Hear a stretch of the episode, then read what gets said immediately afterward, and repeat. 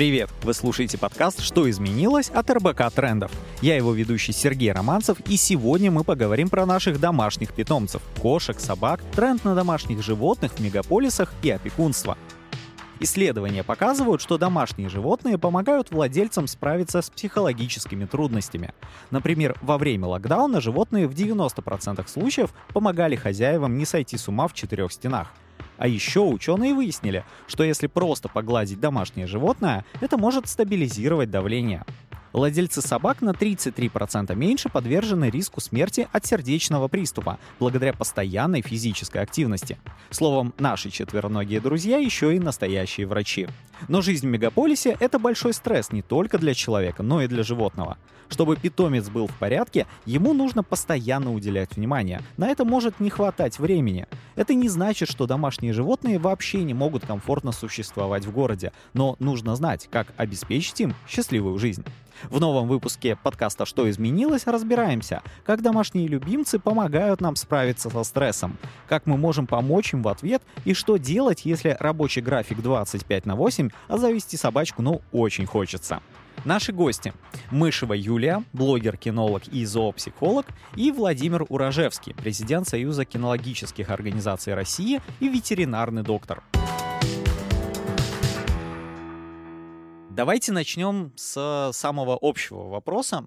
Всем ли стоит заводить домашнее животное? С одной стороны, да, конечно, стоит. И животные, они спасают человека, спасают наши души, лечат нас прямом и переносном смысле. Но прежде чем завести, конечно, решение должно быть обдуманное, кого завести, какое животное. Кому-то подойдет хомячок, кому-то рыбки, черепашки или кошка, или собака, если у вас, конечно, уже есть больше времени, есть возможности. Есть самое дорогое, что есть у человека, это время. Ну и, конечно, материальные возможности для содержания, для вакцинирования, кормления и так далее. Поэтому решение должно быть, конечно, обязательно обдуманное. И решение должно быть не только ваше, но еще остальных членов семьи. Это очень важно. Потому что животное, которое приходит сначала в дом как питомец, любимец или в ответе за кого мы должны быть, когда приручаем, но со временем это э, маленькое пушистое животное становится Э, полноправным членом семьи, которая требует, конечно, внимания, контакта, общения, любви. Любви от всех членов семьи. Юлия, вот вы блогер.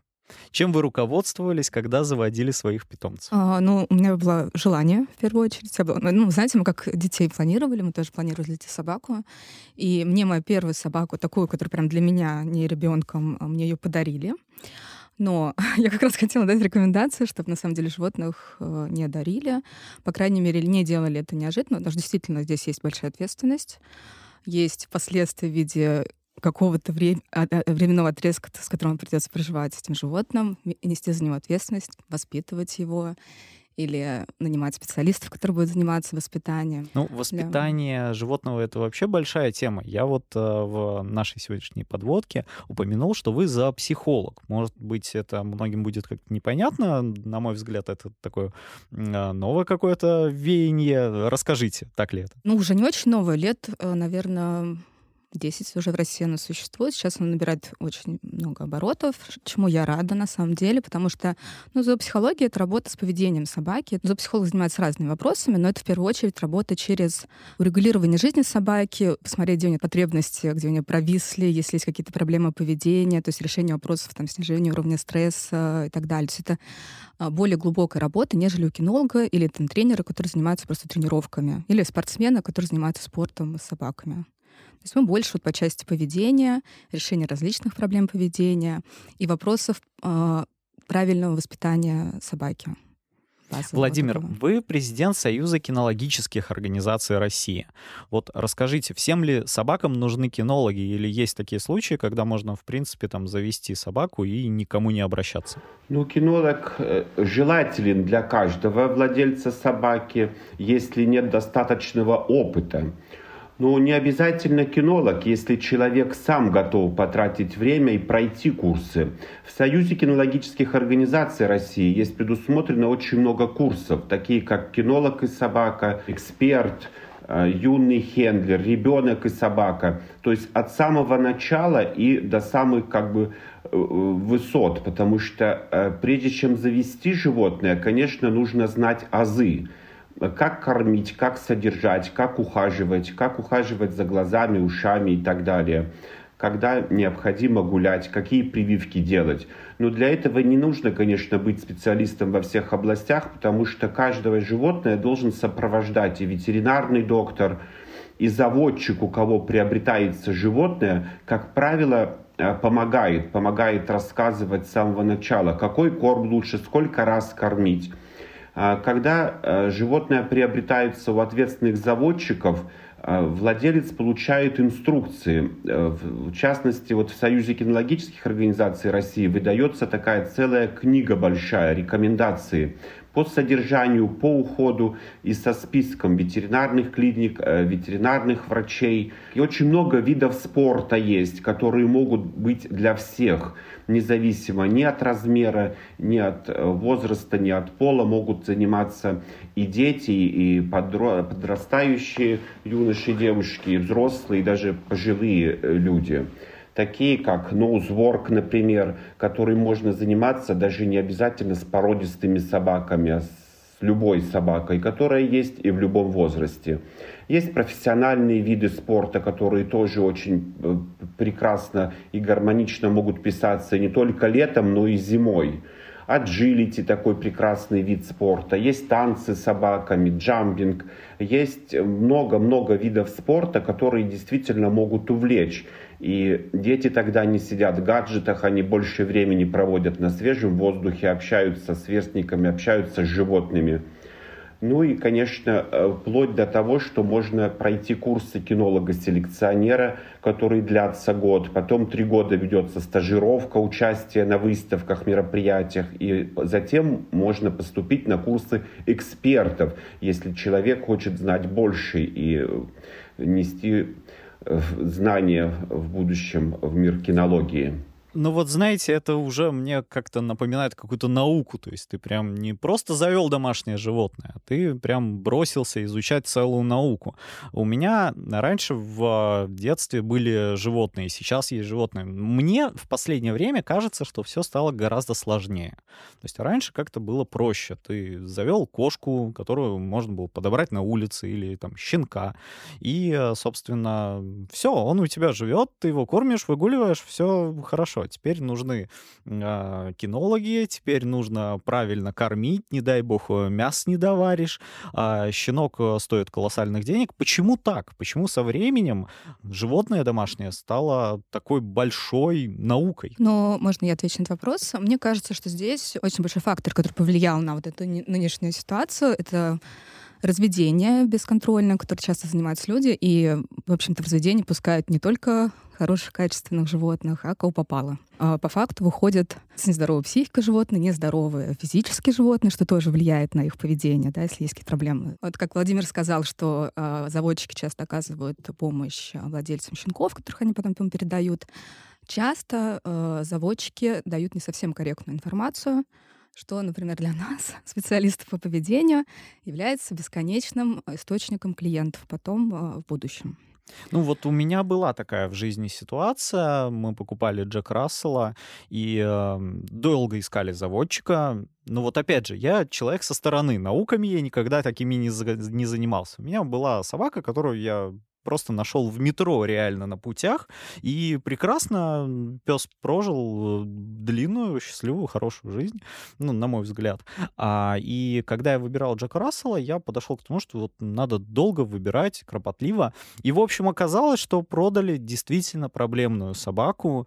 А, у нее очень много с здоровьем проблем, при том, что мы кормили правильно, ухаживали правильно. Но, как нам потом, опять же, сказали специалисты, говорят, это было заложено изначально, и все это было видно. Потому что часто э, отбор ведется не по части здоровья там или крепкая психика у собаки или нет. А вот, ой, у нее красиво там, не знаю, уши стоят или хвост красиво загнут. Давайте его вязать. А что-то, может быть, эта собака крейзи, да, ну, условно. Они повязали, она все свои привычки, какие-то поведенческие паттерны передает щенкам. И потом мы имеем вот этих всех реактивных Джек Расселов. Но Джек Рассел — такие собаки тоже, знаете. Ну, вот у меня больше вопрос. Можно ли это как-то исправить? То есть, если ты видишь, что у собаки какое-то нестандартное поведение, про детей говорят, он у меня просто гиперактивный, и ничего с этим не делают. Принято считать, что это родитель, на самом деле, который забил на его воспитание. А вот что касается собак, да, конечно, все это можно исправить. Э, конечно, это очень сильно зависит от того, насколько сам хозяин, э, владелец этой собаки готов вкладываться ну, в плане своих возможностей, затрат временных, там, да, своих ресурсов каких-то. Потому что это, как и в работе с ребенком, требует времени, и любая проблема поведения, она решается на протяжении года. Может решаться на протяжении недели или там пару месяцев. Это, то есть нужно быть готовым к тому, что это может занять э, некоторое время. И не опускать руки просто на полпути. Владимир, скажите, вот в Москве по сравнению со многими регионами, на мой взгляд, как-то чаще встречаются домашние животные, а, наверное, ну, не совсем охотничьи, не совсем для охраны, которых заводят, а именно вот такие карманные собачки. А, можно ли это назвать трендом? который сейчас присутствует в Москве, что все стремятся завести себе домашнее животное? Ну, не то, что тренд и мода — это самое нехорошее слово для кинологии. Но действительно, э, сегодня люди хотят завести породу, которая была бы небольшая, потому что она не требует много места и можно содержать даже в небольшой квартире. Животные, которые немного едят, животные, которые здоровые, животные, которые, э, это очень важно, это главный критерий, обладают хорошим здоровьем, не нужно обращаться к ветеринарным врачам животные, э, которые могут путешествовать с хозяевами, например, в самолете, поэтому вес должен быть до 6-7 килограмм, как разрешают авиакомпании. То есть, как правило, влияют очень много критериев. Поэтому сегодня очень популярны как раз вот та порода, которую вы назвали, Джек Рассел, если вернуться к прошлому вопросу. Потому что когда люди подбирают на улице, либо в переходе, почему и говорю, что должно быть обдумано решение, Потому, так как в клубе зарегистрировано тысячи собак и 90% как раз счастливы с этой породой и проблемы нет, если вы подойдете серьезно к выбору щенка изначально. И то, о чем мы говорим, изначально нужно подумать ту породу, которая подходит вам. Если это пожилые люди, то это лучше, конечно, мопс может быть подойти, который спокойный, уравновешенный. Если кто-то любит наоборот спорт, тогда подойдет, конечно, порода, которая любит активный образ жизни. Опять же, где вы живете? Маленькая ли квартира, большая ли квартира? Поэтому, конечно, в больших мегаполисах люди склоняются больше к небольшим породам собак потому что это, конечно, удобнее. Удобнее для содержания, удобнее, потому что вы можете взять с собой на прогулку. Рядом может быть не быть площадки, парка, поэтому берут с собой животных и едут в парк куда-то гулять. Большую собаку не так удобно, конечно, рассчитать и вымыть потом после того, как посадить машину. То есть очень много критериев. Это 100 критериев, которые должны учитываться обязательно. Ну и, конечно, поведение животного. Вот скажите, пожалуйста, все-таки а, с этим я согласен, это очень здравые такие серьезные аргументы, но в то же время я открываю ТикТок и вижу, что там одни корги. То есть у нас прям ужасный тренд на корги. Можно ли сказать, что если человек не подбирает все-таки собаку под себя, то он порадуется ей какое-то время, но с большей долей вероятности можно сказать, что прям хорошим другом она ему не станет, и их пути как-то разойдутся. Корги сегодня очень популярная порода, и мы действительно можем рекомендовать практически в каждую семью, потому что это овчарка, хоть небольшая, собака, которая обладает прекрасным характером, собака, которая очень хорошо относится ко всем членам семьи, может быть и нянькой, и другом, можно заниматься спортом, можно путешествовать, гулять на парках и так далее. Поэтому прекрасная порода. Ну, надо понимать то, что это овчарка. И, конечно, после прогулки требует особенного ухода. Нужно помыть но в то же время практически 100% попадания. Таких вот нет ситуаций, когда корки бы мы не рекомендовали, если уже люди совсем не любят гулять там или какие-то особенности. Но в целом прекрасная порода. Как и Бигль, например, на втором месте сегодня по популярности. И тот же Джек Рассел, который вы сказали. Сегодня очень популярны вновь становятся пуделя, которых очень много. Чихуахуа много. Много пород собак, порядка 50 пород собак сегодня. Шпицы на первом месте, кстати, по популярности. Может, не все в ТикТоке сидят? Я, я извиняюсь, я перебью вас. Я прям вижу, у Юлии немножко отличается мнение. Давайте тоже послушаем. Ну, я, да, хотела вставить свою ложку дегтя в прекрасную воду о корге. На самом деле, популярность этой породы, как и популярность любой другой породы, несет вред. В моей практике практически все корги, с которыми я работала, ну, понимаете, у меня профдеформация, я работаю с проблемными собаками, и практически все корги имели агрессию. Это как раз история про то, что, вероятно, корги рекомендуют э, э, в семье как такую пусечку, суперняшную собаку. Но вы, Владимир, правильно сказали, это овчарка в первую очередь. Есть это серьезная собака, э, которой вот неправильное воспитание или неправильные действия с ней могут привести к таким проблемам. Нужно, здесь нужно понимать, не говорю, что корги плохая порода или э, бигли плохая порода. Все породы прекрасные и беспородные. Животные тоже все прекрасные. Но их всех, с ними со всеми нужно заниматься. То есть, а, грубо говоря, вот просто купить себе корги и считать, что это вот милейшее создание, все может повернуться ну, совершенно Ну, скорее другим. всего, не получится. Опять же, почему, например, сейчас очень многие собаки в городах особенно проблемны, потому что есть перенаселение. Жизнь в городе — это стресс-фактор сам по себе да, то есть э, нету места выгула, собака выходит, тут же миллион других собак, она с ними сталкивается в подъезде там и так далее. То есть это стрессовая среда, даже для проживания человека, что же там говорить, для собаки тем более. Опять же, из-за большой скученности, например, если собака имеет проблемы в общении с другими собаками, там, зооагрессию или, там, не знаю, какие-то еще проблемы, то, например, проживая в частном секторе, можно всех этих собак обойти и про эту проблему даже не знать. А проживая в городе, ты выходишь, сталкиваешься с одной, с двумя, с тремя собаками, твоя собака, например, на них кидается или как-то реагирует, и ты понимаешь, что ты уже в социуме жить не можешь качественно, да, не, не можешь качественно гулять. Поэтому ты вынужден а, либо сам решать эту проблему, либо обращаться к специалисту. Но в то же время в России очень большая культура pet-friendly таких офисов и заведений, куда можно прийти со своей собакой. Ну, не знаю, насколько она большая. Только 9% офисов пока что э, Э, имеет статус pet-friendly. И понятно, что это какие-то офисы современных э, компаний, или часто это компании, которые сами занимаются какими-то товарами ну, для животных или как-то с этим связано. Но это вообще прекрасная практика. Я за это.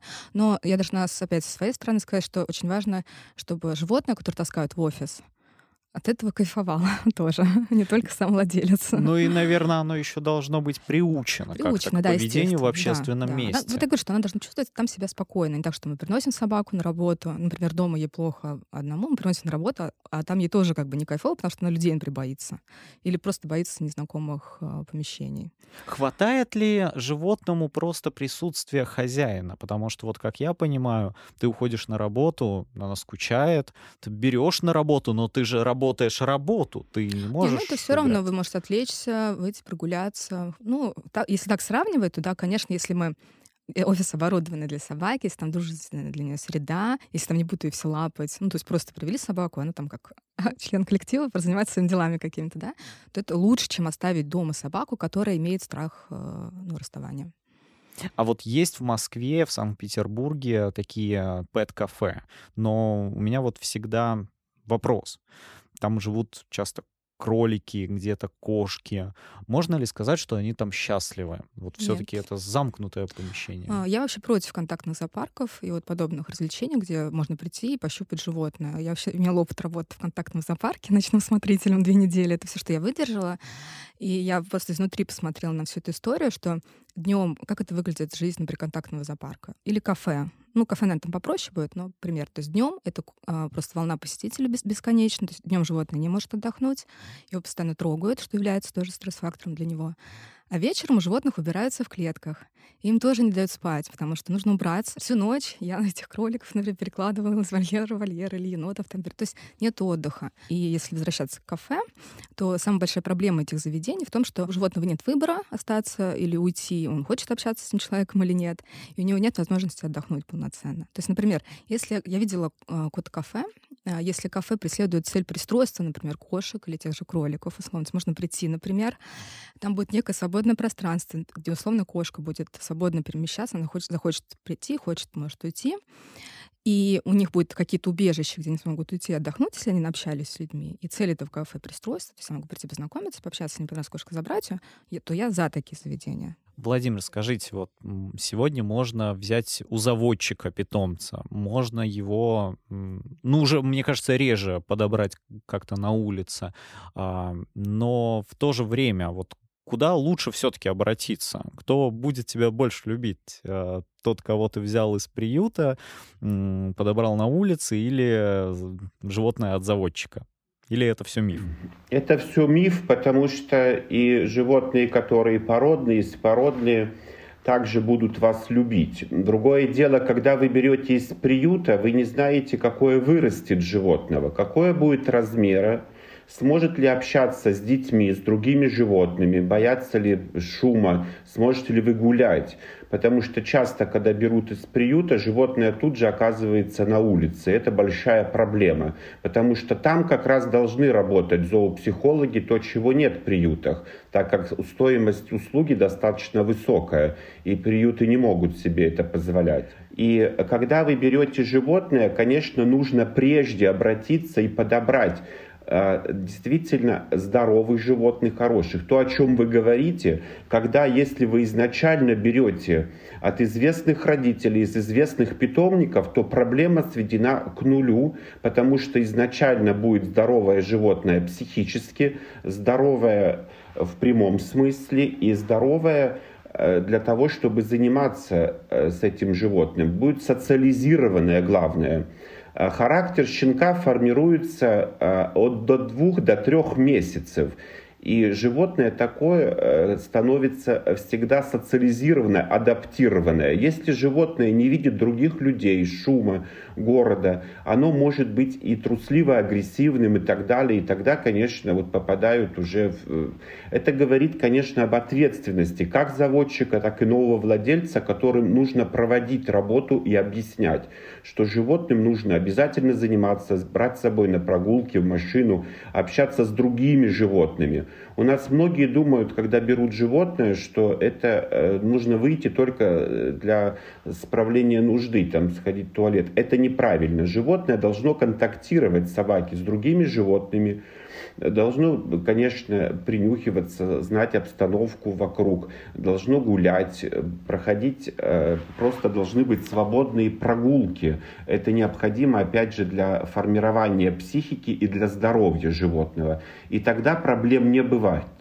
Владимир, вот э, с этим тоже согласен. Юлия, у вас, я понимаю, немножко ну, другое. Я немножко опять ставлю свои пять копеек. Как показывает моя практика наблюдения работы с клиентами, когда мы берем собаку у заводчика в современных реалиях, это вообще не дает никаких гарантий, к сожалению. Ну, это фактически товар, да, собака — это ценность наша материальная. Но это наше имущество. Да, да, это наше имущество. Если я беру, например, щенка, и он больной, э, или там, например, у него какое-то не такое поведение, которое не соответствует условно его породе, я говорю, извините, это некачественный товар, возвращаю его. Далеко не все заводчики забирают своих собак. Я уже молчу про всяких мошенников, которые там вообще не породы продают. Там, ну... ну. А готовы ли наши вообще города к домашним животным? Потому что, да, мы живем в мегаполисе, но очень часто я понимаю, что, да, собаке нужно гулять. Да, нужно гулять кошки, даже черепашек выгуливают. Но готовы ли у нас к этому города? Вообще, везде ли есть места даже специализированные для выгула? Ну, в больших городах, к сожалению, не везде. И, опять же, по работе часто я бываю в центре Москвы. И то есть это нужно либо куда-то идти в сквер э, гулять, например, который там, условно, 20 минут до него идти вдоль каких-нибудь оживленных дорог, что тоже как бы не является нормальным выгулом да, для собаки. Э, то есть если, условно, рядом с местом, где вы живете, есть какой-то сквер или парк, это прекрасное место, да. Если нету, то, как говорит Владимир, часто москвичи возят по выходным своих животных в парк. То есть хотя бы иногда обязательно нужно животное куда-то на природу, возить. Ну, смотрите, а если работаю я много, а возить куда-то по выходным, ну, тоже не совсем можно гуманным прям назвать, крайности. А есть ли какие-то альтернативы? То есть, может быть, завести какую-то породу рыбок может завести? Попроще ну, будет. Да, не надо никуда возить.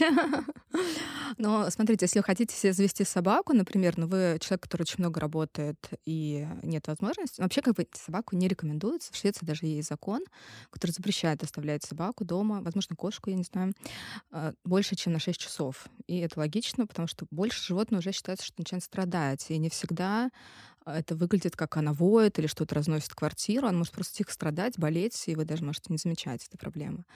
Вот, то есть, например, для таких занятых людей, которые очень хотят э, животное себе, но не могут позволить, даже собаку, например, есть варианты дог ну, ситеров, которые могут прийти прям посидеть днем условно с вашей собакой, или выгульщиков, которые также могут прийти днем выгулить вашу собаку, ей будет уже не так э, одиноко.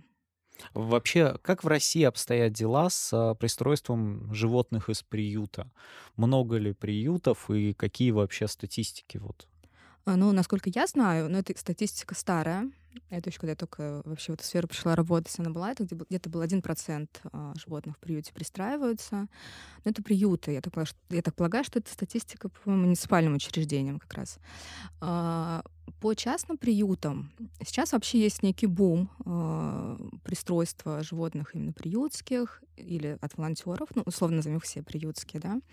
Но, конечно, собаки, у которых есть волонтер, человек, который занимается ее пиаром, продвижением там, на разных площадках, у нее намного больше шансов. То есть, например, в Москве регулярно от разных э, благотворительных организаций или фондов проводятся выставки пристройства домашних животных, на которых, ну, по крайней мере, по моим наблюдениям, на тех, на которых я была, достаточно много животных уезжает оттуда. Ну, там, знаете, 30-40, там, 30 собак или там 60 кошек. Но я считаю, что это очень много. Владимир, а вот скажите, а, все-таки как а, кинолог профессиональный, как понять, что тебе, может быть, вообще стоит не брать питомца никакого, ни дорогого от заводчика, ни из приюта, как э, себя остановить и понять, что, наверное, ты не готов?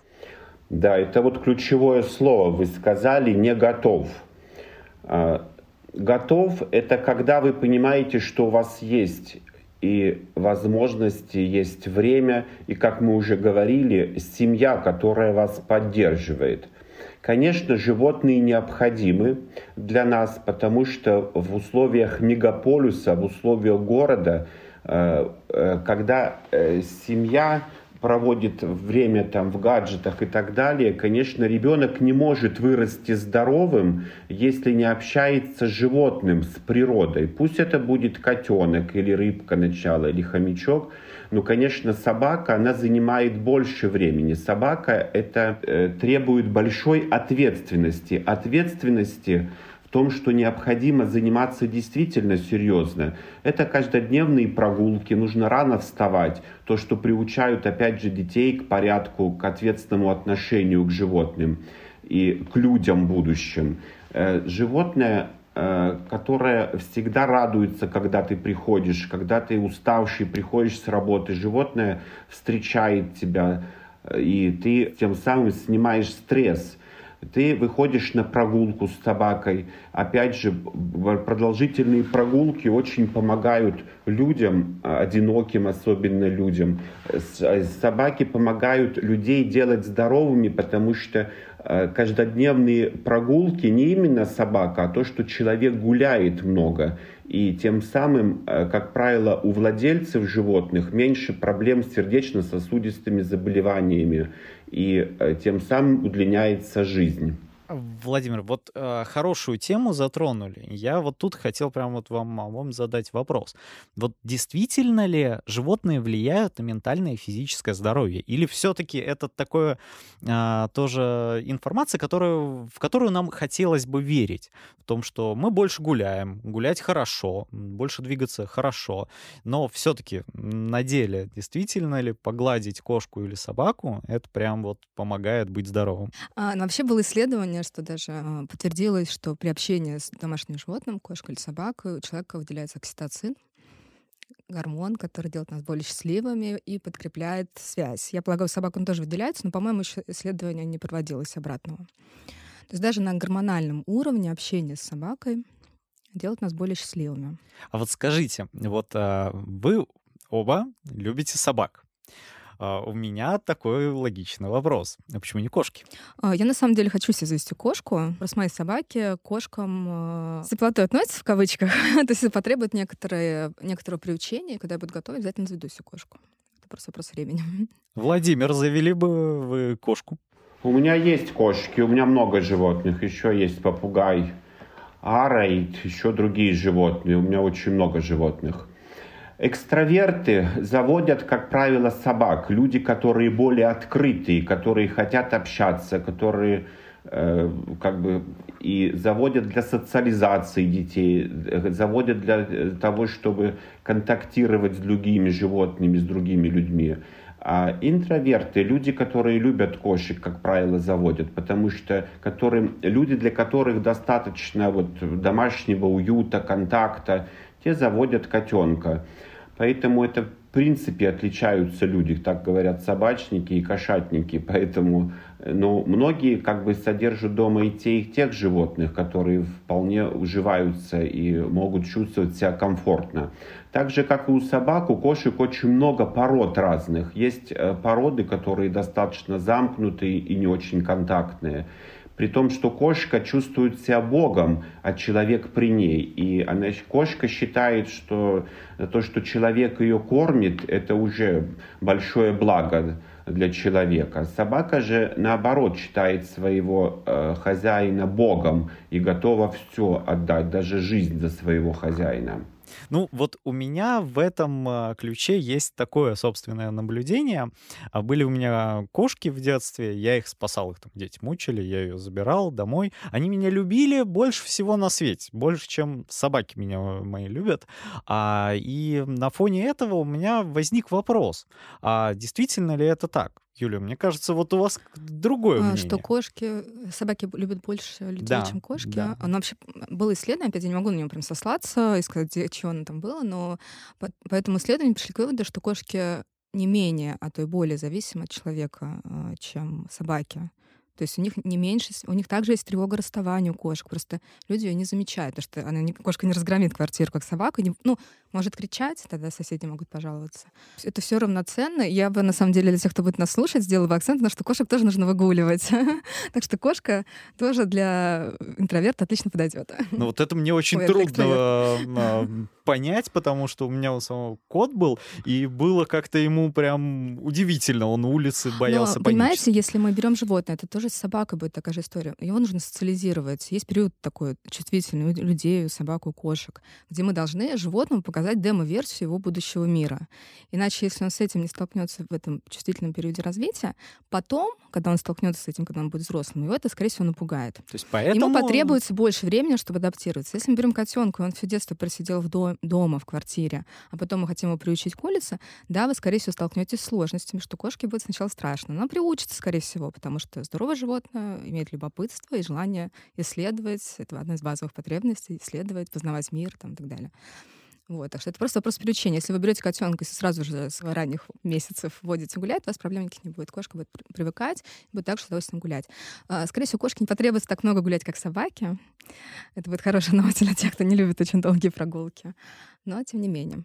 Ну, а нужно. еще у нас сегодня звучит очень много, что у нас у всех вот много животных. У меня, например, они были просто в разный период жизни, но есть люди, которые прям а, углубляются в эту тему, заводят очень много животных. А, если это в квартире, я знаю, что есть даже какие-то попытки законодательно запретить большое количество животных а, на определенной жилплощади. Как с этим жить и что с этим будет? Ну, я здесь в некотором смысле согласна с законодательством, потому что в некоторых ситуациях это действительно доходит до каких-то катастрофических масштабов, и соседи могут страдать. В целом, я как специалист по поведению могу сказать, что я бы рекомендовала заводить, ну, сколько животных, сколько вы хотите, но всем должно быть комфортно э, проживать, то есть должно быть пространство достаточно, чтобы вам всем было в нем свободно. То есть вы можете хоть три собаки завести, например, если у вас есть возможность, чтобы каждая собака там в своей комнате условно могла отдохнуть, и через нее никто не ходил, не переступал, не спотыкался, то, пожалуйста, можете завести хоть три собаки. Да, Скажите, а есть же помимо опекунства собак, кошек, еще и опекунство животных в зоопарках? Есть можно прям как-то, не знаю, спонсировать. Вот как это устроено вообще? На чем это все базируется? Да, можете прийти и стать опекуном для практически любого животного. Вы спонсируете деньгами. В каких-то зоопарках, это в разных зоопарках в стране можно делать, в каких-то зоопарках вы можете переносить еду, разрешенную для этого животного, или какие-то предметы, которые будут обогащать его среду, какие-то конусы, коробки, ну, то есть что-то, с чем животное будет играть. Плюс это дает какие-то бонусы. В некоторых случаях, я так понимаю, что человек может общаться с животным каким-то образом, если животное не опасно, да. А, где-то это можно давать кличку новорожденному животному, устраивать какие-то мероприятия. Ну, в общем, какой-то там день тигра, например, если ты являешься опекуном тигра, можно такую штуку сделать. Ну вот, на мой взгляд... Или лекции зоологов. Ну вот, на мой взгляд, э, я так понимаю, что заводить домашнее животное со своими там тараканами, так скажем, а, проблемами, это может быть тяжело. А опекунство, вот вроде ты опекаешь животное, ты немножко ответственен за его судьбу, пытаешься сделать его жизнь лучше, но в то же время а, оно не требует от тебя таких, э, собственно, моральных вложений, такого запаса времени. Может быть, многим лучше углубиться в опекунство животных в зоопарке? Да, еще можно опекать животных в приютах, собак и кошек. И, например, если им хочется не просто финансово помогать или там товарами какими-то да, для этих животных, э, будет отличная помощь, просто прекрасно, лучше, наверное, даже, которую можете сделать, это прийти и выгулять э, собаку или пообщаться с кошкой, дать ей как раз ту социализацию, которая ей поможет потом более быстром пристройстве. Все это даст ей больше шансов на пристройство. Мне еще очень интересна такая тема. А, все жалеем животных. Вот как а, у вас, как у профессионалов, а, какое мнение? Стоит ли подкармливать бродячих животных у дома? Но это снова еще одна очень большая проблема. Дело в том, что подкармливая э, домашних бездомных животных, вы тем самым собираете этих животных. Это может быть наши и больницы, детские сады, и школы. И другое дело, что если это правильный корм, хороший корм, но когда подкармливают остатками со стола, костями и так далее, это причиняет только вред. Конечно, животные должны получать только сбалансированную правильную пищу. И э, это очень большая проблема в России, потому что выделяются огромные миллиарды денег на бездомных животных, но при этом на улицах мы видим огромные стаи животных большие. И каждый день мы знаем, случаются очень большие трагедии. Недавно загрызли девочку в Тюмени, мы знаем, в Ростове и так далее. И это очень большая проблема. А, животные, конечно, у каждого э, домашнего животного должен быть свой дом. У кого-то живет на участке, у кого-то в вольере, у кого-то в квартире, на коврике, у кого-то и на голове. Тогда животные счастливы и люди счастливы. 9 из 10 животных, которые попадают на улицу, они погибают в течение трех месяцев. И это, конечно, очень большая проблема. На улицах не должно быть, конечно, бездомных животных. Поэтому э, нужно делать все для того, чтобы каждое животное обретало свой дом и своего хозяина. Домашнее животное это от слова дом и есть. Ну вот смотрите, с одной стороны, это, конечно, очень гуманно э, думать, что действительно у каждого должен быть дом, а каждого должны там, любить и поддерживать, но с другой стороны, что-то с этими собаками и кошками ведь нужно делать. Ведь э, кошки, ладно, они не нападут и не загрызут, но собаки. И от этого у многих может сложиться негативное восприятие а, именно собак. И когда мы говорим с вами о том, что собаку можно перевозить э, в самолете либо в поезде, я, например, буду против, потому что я боюсь, а вдруг она меня укусит. Вот это вот тоже очень частое заблуждение о том, что заблуждение, наверное, даже скорее владельцев, о том, что собака не укусит, не бойся. Вот как это перебороть, как людей приучать и приучать владельцев к тому, чтобы они обращались к кинологам и э, учились учили своих собак?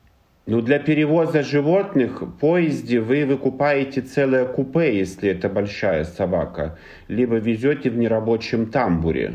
Что касаемо животных, которые до 6 килограмм только могут путешествовать в салоне, и опять же не более двух животных на весь самолет, и при этом они находятся в переноске, поэтому ничего не случится с другими э, пассажирами.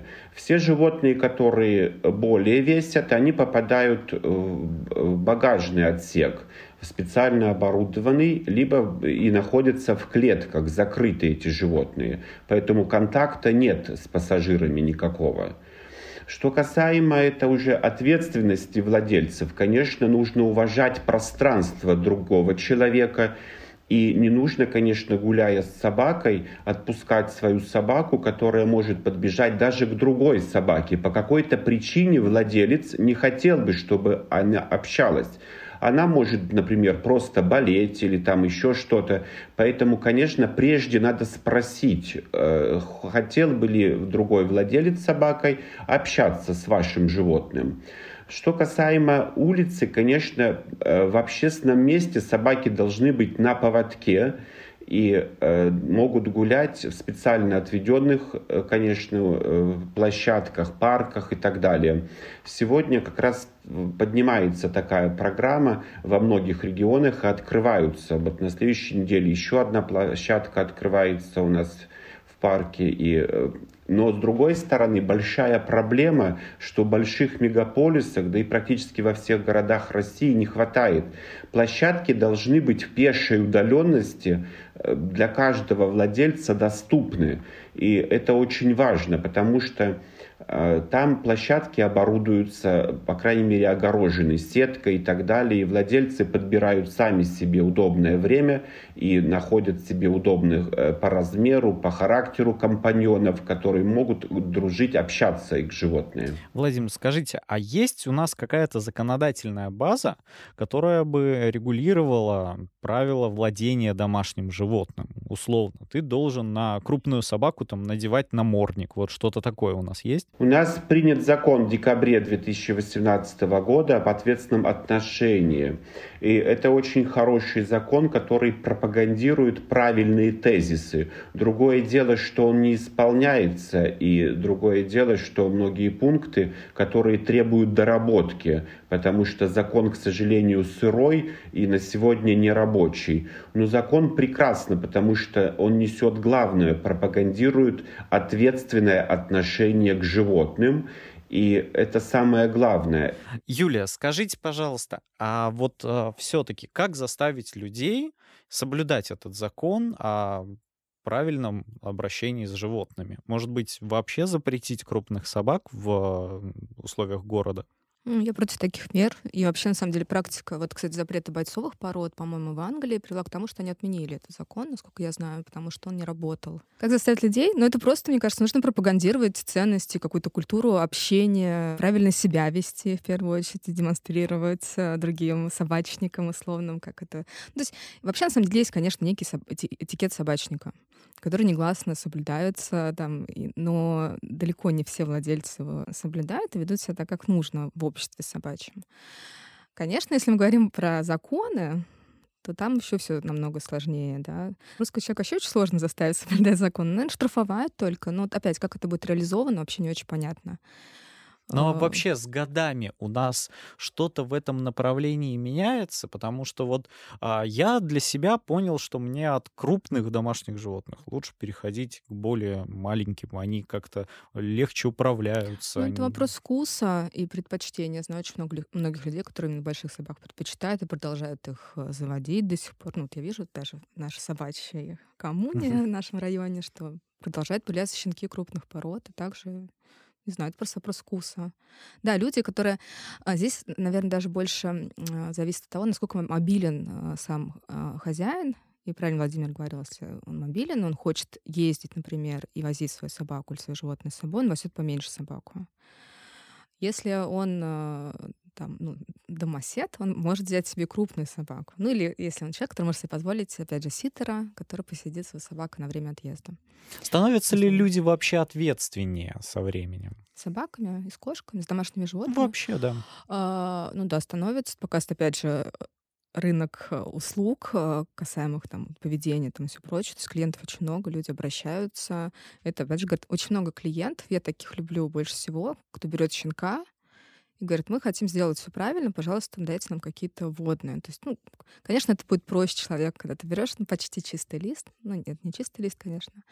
Ну да, у вас новые отношения, вы с ним заново выстраиваете, как нужно, не совершая там каких-то ошибок выстраиваете контакт свой, да, чтобы потом жить счастливо с собакой. Сегодня рынок домашних животных, он вообще очень дорогой. Ну, вот на мой взгляд, раньше было гораздо дешевле. С чем это связано? Ну, очень дорого э, быть заводчиком, насколько я, по крайней мере, это понимаю. Потому что, представьте, вам нужно участвовать в выставках, это стоит денег, э, определенно участие в выставках, нужно возить собаку, это грумеры, которые будут готовить выставку, это хендлеры, да, который будет готовить выставку, чтобы она красиво бегала в ринге. Это отдельный специалист, который тоже берет за это деньги. Опять же, это может быть кинолог, который еще там тренирует собаку. Это вопросы, там, не знаю, э, питания, там, все прочего, затратные. Потом, когда рождаются щенки, ну, это как медицинское еще, да, сопровождение, естественно. Условно, пять щенков родится. Их тоже нужно потом будет кормить до того, как ты их отдаешь уже покупателю. То есть это реально, на самом деле, очень э, затратный, затратный бизнес. Поэтому отсюда и цена. Я на самом деле надеюсь, что наши слушатели после нашего эфира пересмотрят свое отношение к выбору собак, будут меньше смотреть на тренды, будут ответственнее относиться к выбору, к подбору своего домашнего питомца. И наш сегодняшний разговор поможет им сделать правильный выбор не только для себя, но и для этого домашнего питомца. Спасибо вам большое, что пришли к нам на эфир. Сегодня в подкасте «Что изменилось от РБК трендов» мы говорили о тренде на домашних животных и опекунство в условиях мегаполиса. Совсем скоро снова встретимся на всех подкаст-площадках. Ставьте нам оценки и пишите комментарии. Ну а больше материалов по темам эпизодов вы всегда сможете найти на нашем сайте и в соцсетях РБК трендов.